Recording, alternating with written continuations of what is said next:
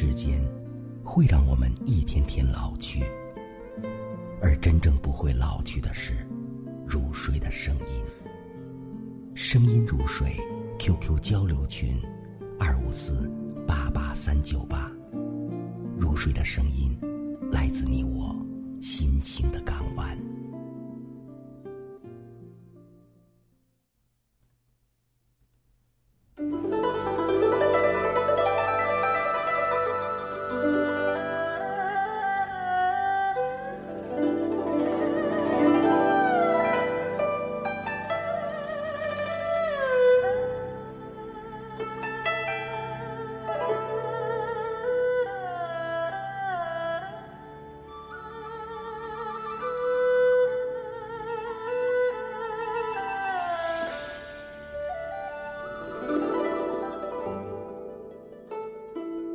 洛阳，号称牡丹之城。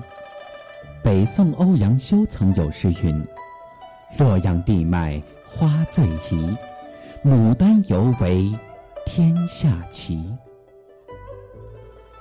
传说中，牡丹是被武则天一怒之下贬到洛阳的，谁知这里的水土却更为适合牡丹的生长，从此。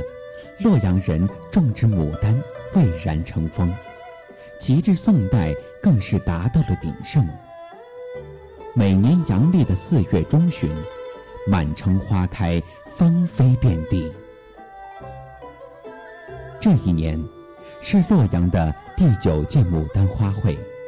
这一年的春来得有些迟，连日乌云密布，阴雨不断。四月的洛阳城冷风嗖嗖，这又冷又静的洛阳，总让人觉得有些不对劲儿。但我还是抱着幻想，心存侥幸，走进了王城公园。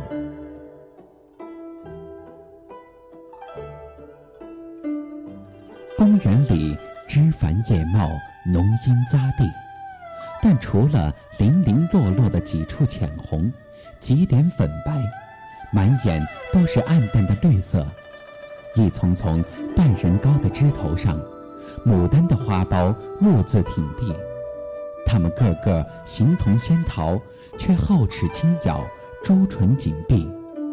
薄薄的花瓣层层相裹，透出一副傲慢的神情。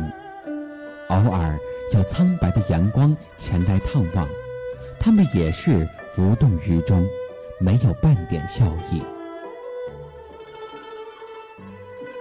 偌大的一个牡丹王国，竟是一片冷清，一片沉寂。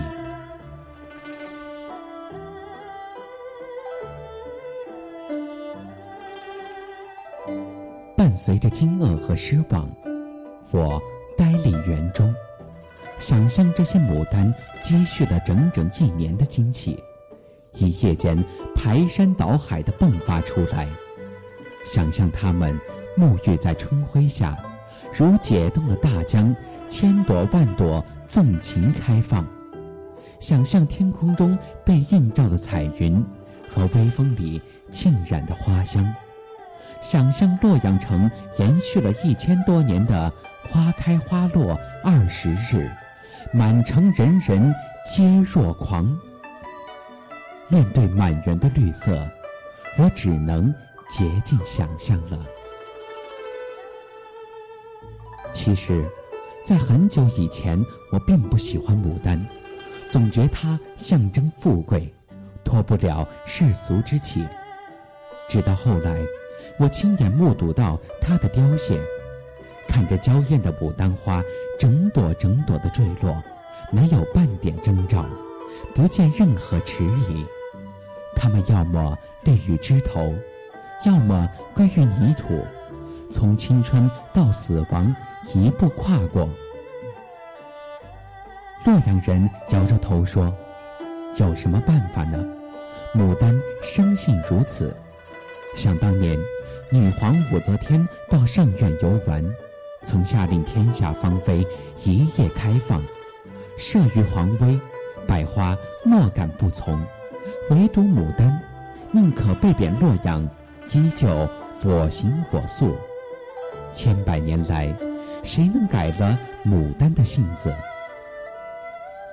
不屈就，不苟且，不媚俗，不妥协。也许，这就是牡丹的性子。